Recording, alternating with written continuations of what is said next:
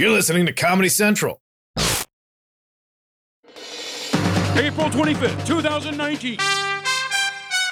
From Comedy Central's World News headquarters in New York, this is The Daily Show with Trevor Noah, Ears Edition.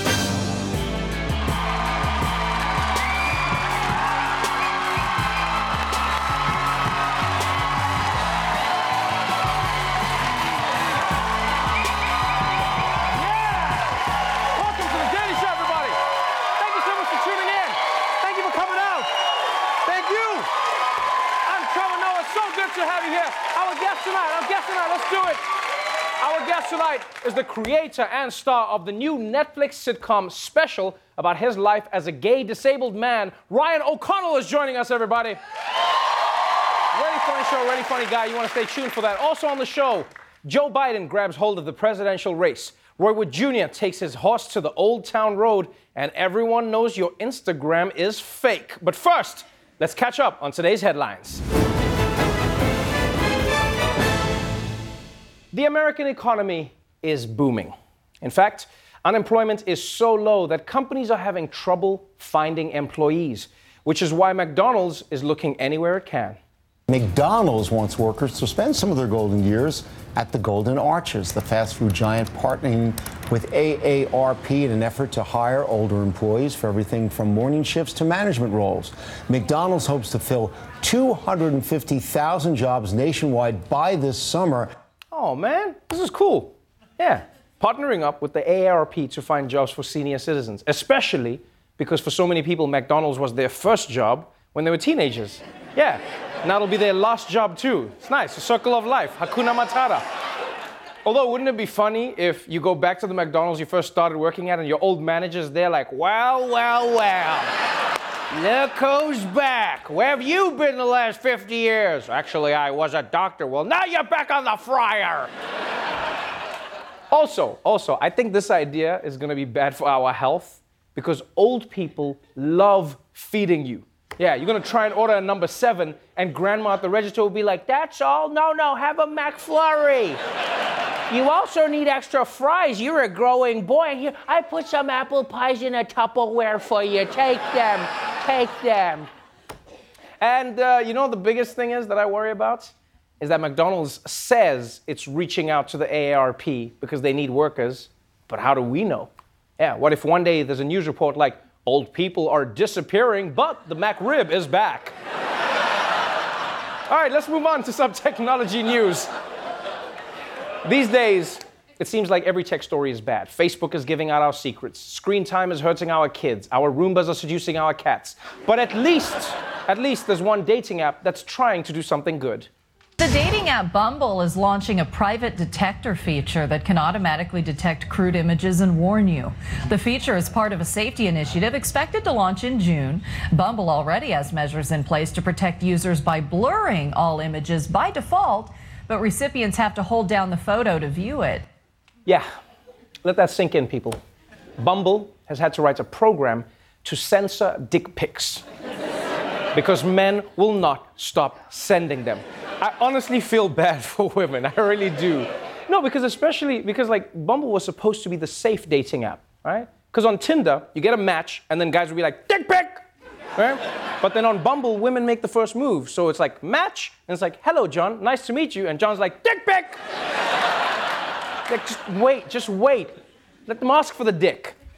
And as offensive as sending a dick pic is, I feel really bad for the guys whose dick pics make it through the filter.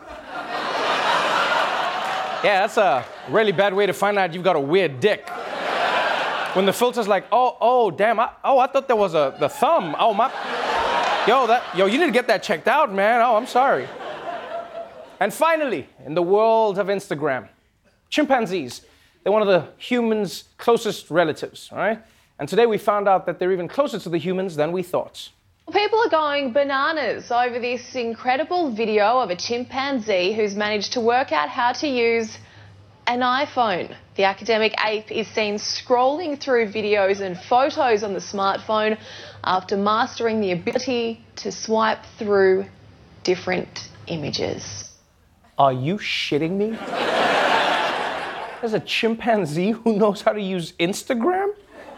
And people are saying that this video shows how smart chimps are. I actually think it's the opposite. It proves that Instagram appeals to the chimp part inside human brains. Yeah. Because I don't know about you, but Instagram makes me real dumb. I'm having complicated discussions during the day, just like, yeah, you know, you look at the economy and you look at what's happening in Congress, and, and then you get on Instagram and you're like, oh, oh, oh, oh, oh.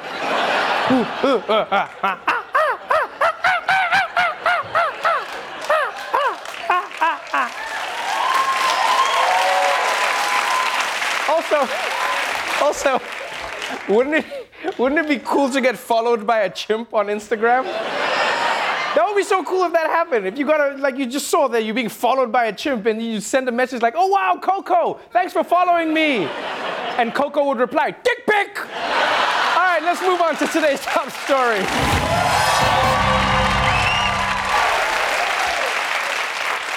If you're a Democratic voter, then the 2020 race is giving you more choice than an all you can eat buffet.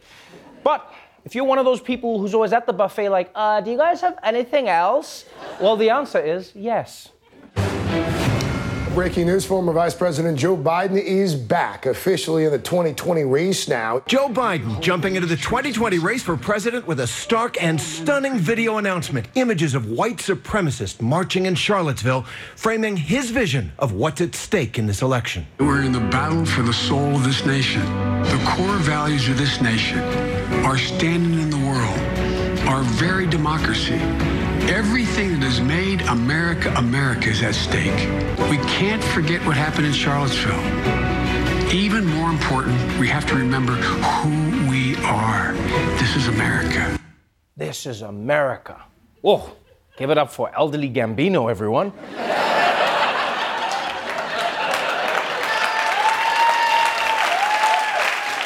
that's right, Joe Biden has officially entered the Democratic race, which brings the total number of Democrats running in this primary to 20 people, which is insane. Look at all those faces.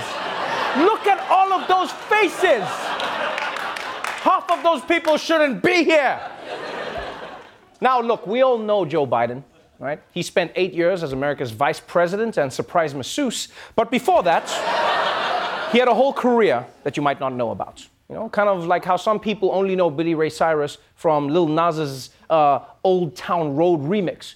And like Billy Ray, Biden was doing his own thing for decades before he was made cool by a young black man. So, let's learn a little bit more about the Democratic race's newest frontrunner in another installment of Getting to Know Them.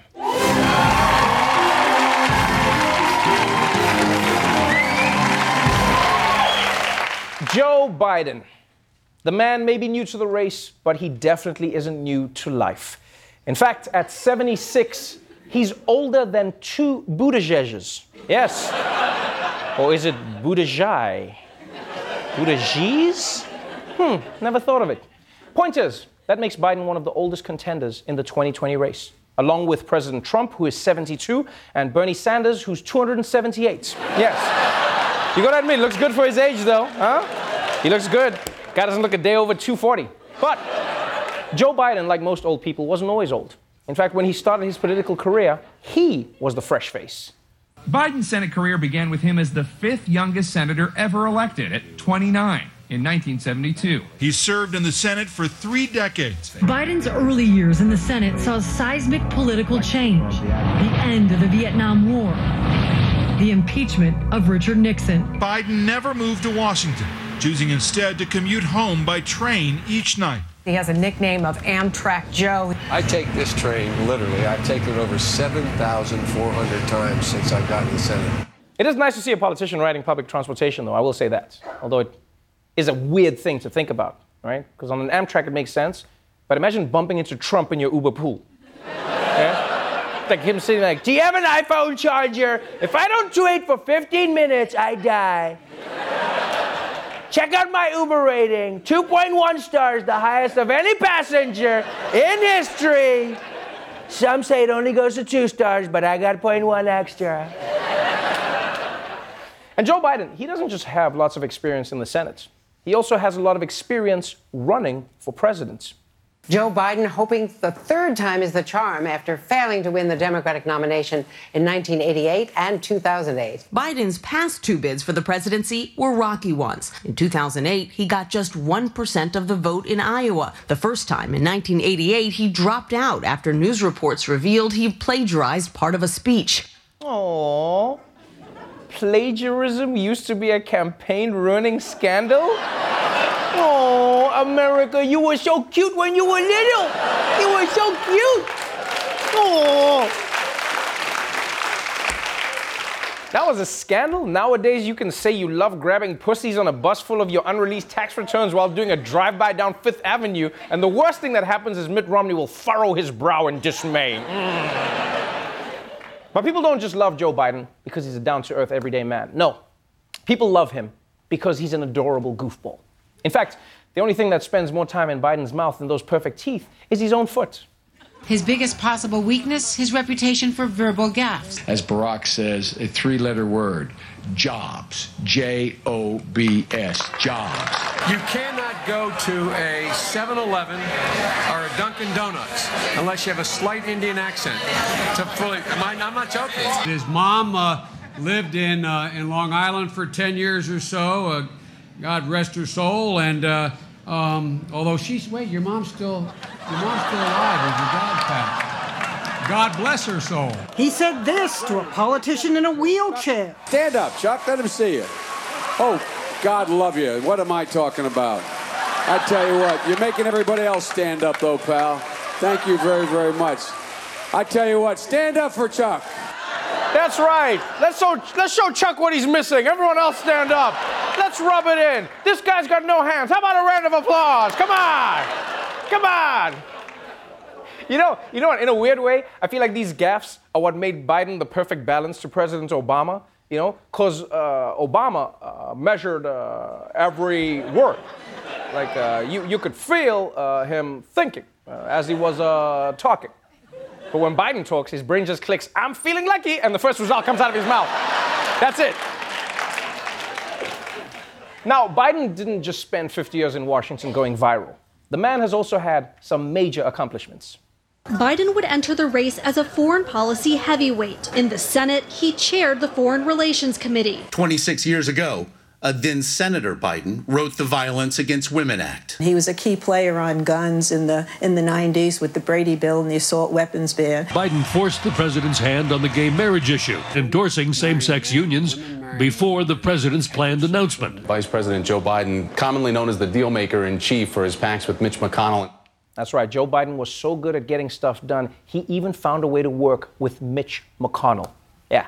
And they probably got along because Mitch was the only person Biden wouldn't give a massage to. Yeah. No, because that neck is like quicksand. By the time you realize you're in it, it's too late. It's too late. You're just like deep inside that thing before you even know it. It's just like, ah!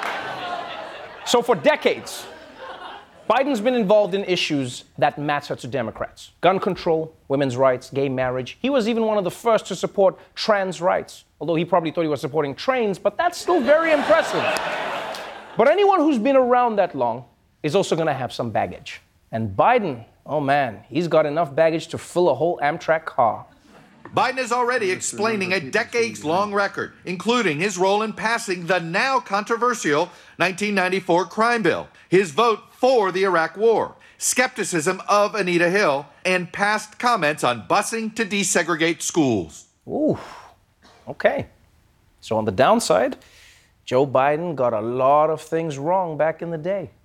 But on the upside, he managed to grow his hair back. Look at that, huh? This guy has the Benjamin Button of scalps. Now, despite some problematic positions in his past, many are saying that Democrats are still likely to vote for Joe Biden, partly because of how progressive he's become, and partly because of how good he is at getting under Trump's skin. The press always asks me, don't I wish I were debating him? No, I wish we were in high school. I could take him behind the gym. That's what I wish. Did you see where Biden wants to take me to the back of the barn? Me. He wants it. I'd love that. I'd love that. Mr. Tough Guy. If we were in high school, I'd take him behind the gym and beat the hell out of him. That would not last long. Go like this. He's down, and he'll never get up. He'll never get up. Old man fight! Old man fight! Old man fight!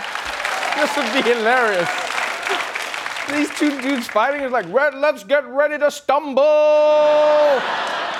It'd be the most entertaining fight. They're gonna knock each other's teeth out, then pick them back up and put them back in. Honestly, I think they should make this fight happen just to raise money for charity. I think it's a win win for everyone, right?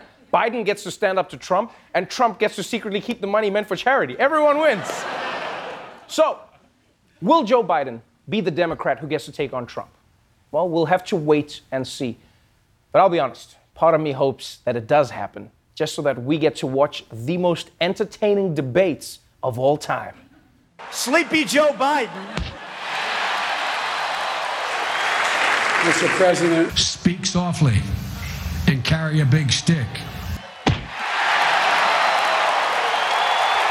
Go like this. He's down, and he'll never get up. We'll be right back.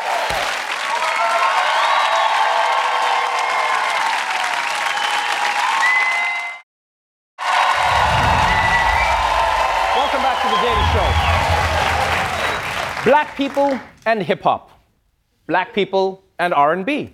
Black people and funk. Those all make sense. But what about black people and country? Roy Wood Jr. has the answer in another installment of CP Time.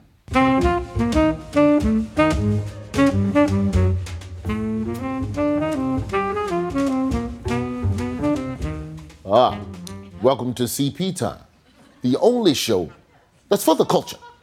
Today, we will be discussing country music and black folks, which to a lot of people sounds like cheddar cheese on top of sesame chicken. They don't go together well. And if you demand it at a Panda Express, you will be banned for life. Anyway, recently, a lot of people have been mesmerized by Lil Nas X. He hit the top of the charts with his country song, Old Town Road. There's been a big debate on whether or not this song was rap or country. But if you ask me, it's country. The song mentions a tractor, and tractors are only in the country. In fact, the only time a rapper talks about John Deere is if he shot somebody named John Deere. And even in that instance, you would call him Jay Deasy. I believe the reason that many people are adverse to calling this song country is because they don't think black people can make that type of music. But if you look at the history books, there's been a long history of blacks in the genre. From the very beginning, when Lesley Riddle was discovered in Tennessee in the 1920s, to DeFord Bailey, the first country musician, black or white, to play the Grand Ole Opry. And of course, there's my great aunt, Roya Wood Jr., who made the smash hit Don't Mind the Mustache, featuring Jimmy Lightfoot. But nobody did country music bigger than the legendary Charley Pride. Charley Pride put up 29 number one singles on the country music charts between 1966 and 1989. And if you're wondering how a black man could be a country music star in the 1960s, it's because talent overcomes racism. And also because most radio listeners didn't realize he was a black man. Charley Pride must have been putting on that white voice. Black people keep that voice in their back pocket. I use my white voice when debt collectors call me on the telephone because they give white people extra time. Oh, I'm, I'm so sorry. I, I, I didn't know my bill was due. Oh, my goodness. And it's not just black men. The Pointer Sisters broke through in country music long before anyone knew them for their R&B hits. Their most memorable of achievements was at the 1975 Grammys, where they won Best Country and Western Vocal Performance. Still to this day, the only country Grammy won by black women. Now, some say Beyonce should have won that award for that song, Daddy's Lessons. But let's be honest, it seems that the Country Academy was not ready for that jelly. so thank you, Little Nas X. You are a reminder that black people are not limited by how they are perceived. And in fact, you've inspired me to enter the world of country music as well. Hootie Blowfish can't be the only person out here. Darius Rucker in it. Cowboy Troy. I got a little something that I'd like to play for you all and strum a little note here.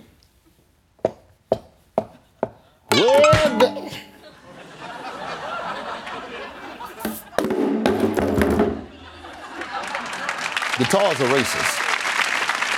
But that's all the time we have for today. I'm Roy Wood Jr. This has been CP Time. Remember, we're for the culture. Anybody know how to fix this damn thing? I gotta get up the saxophone. Roy Wood Jr., everybody. We'll be right back.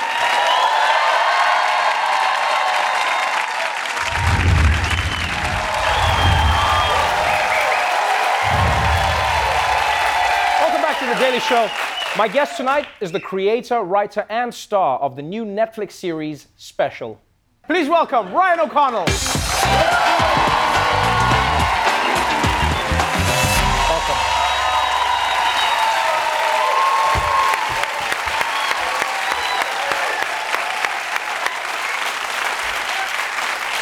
Hi. How you doing, Ryan? I'm good. Thank you for having me. Welcome to the show, and uh, congratulations on your show, first and foremost. Thank you. Thank you. Yeah, it's it's a it's a journey that you have been on that I don't think anyone would have predicted, including yourself, because you first wrote about your life, um, and it was meant to just be you know a paperback, and you were going to get the story out there, and all of a sudden it blows up, and Jim Parsons sees the story, and he goes, "I love this. We should make it into a TV show," and that's what you've done. You've written a story about your life, and you've based it on a true story. Your life as a disabled person who is also gay, and it's one of the funniest premises ever because you come out as gay, but then you're afraid to come out to your friends as disabled. Right. That's pretty wild. I know. Usually it's flipped the other way, right? yeah. But I come from a very gay family, so being gay was like NBD for me. Like I just also like what closet is this bitch gonna hide in? You know what I mean?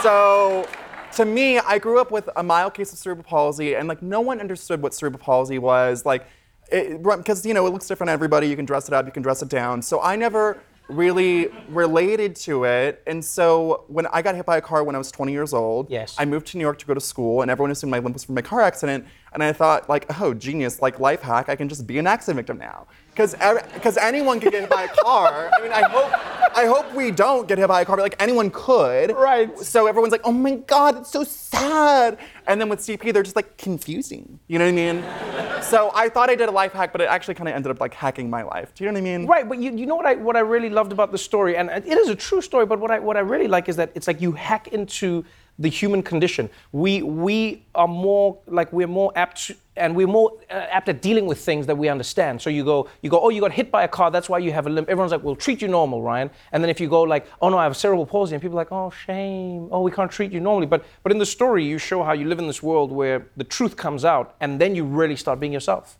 Yeah, I was the boy in the bubble, and then the bubble pops.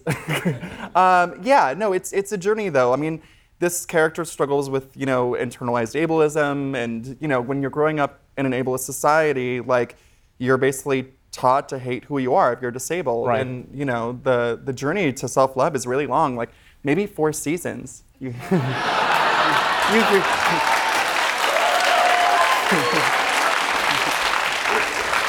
maybe, maybe even five. I don't know. There's just so much growing to do. So much growing. So much growing. So and much so much growing. limping. You know. So much growing. Too. Yeah. you know what I love about you is uh, I, I remember watching the show and I was like, you have such a sneaky way about you because you're so self-aware and you're also aware of the world and how we perceive you as a person. You're almost like an emotional Keyser Söze. That's what you are. Genuinely, because you use it against people and you do that in the show as well. Was that difficult making jokes where people start out being uncomfortable and then realizing that no, these jokes aren't about you or the disability, but rather about how the world struggles to figure it out with the disability? Yeah, I mean, I think when you make jokes, it should never be on the powerless. It should always be at the powerful. Um, so it was really important to me that my disability never be the punchline. Right. But I think that when you give a disabled person the agency and license to tell their own story, the creator, writer, and star, I think you're going to get the best story possible. Like, duh. you know what I mean? Because I lived it.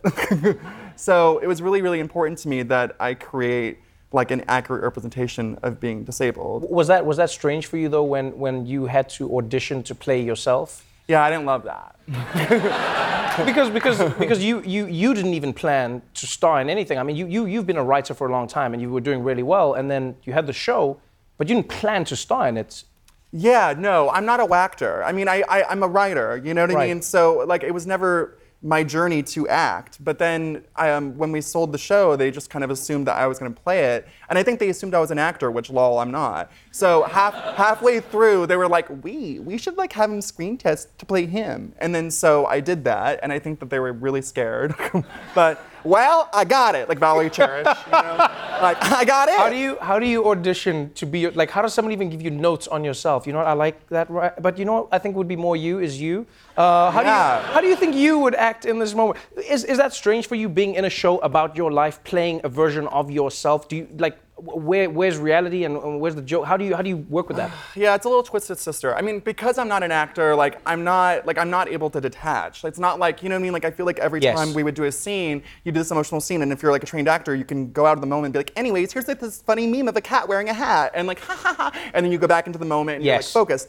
I was still like slimed. I was like hanging over here with like residue all over me. Like I was still very much in the moment, and I couldn't I couldn't separate. So I don't know. I mean, it was just a weird emotional month of filming. I, w- I will say some of the moments are brought to life because you don't seem to separate. It doesn't seem like you, you detach at any point. One of the moments that really sticks with everyone is, for instance, there is a gay sex scene in the show. Yeah. And it is a gay sex scene that many people have never seen before on TV. And I like that you chose to do that very specifically. Why? Yeah, no one's seen it, but many people have lived it.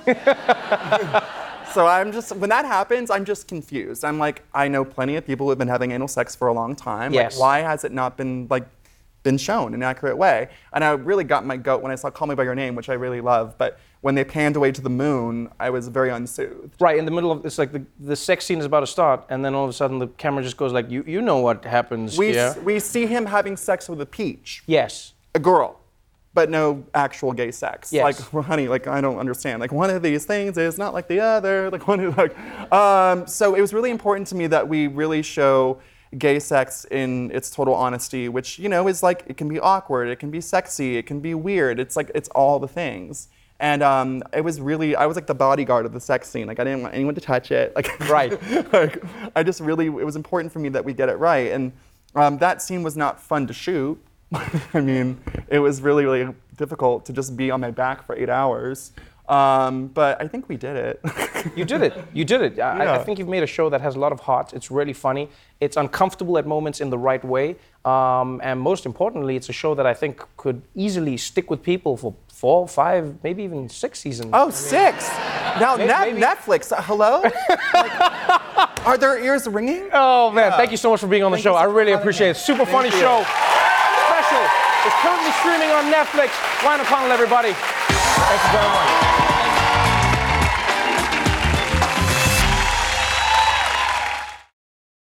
The Daily Show with Trevor Noah, Ears Edition. Watch The Daily Show weeknights at 11, 10 Central on Comedy Central and the Comedy Central app. Watch full episodes and videos at thedailyshow.com. Follow us on Facebook, Twitter, and Instagram, and subscribe to The Daily Show on YouTube for exclusive content and more. This has been a Comedy Central podcast.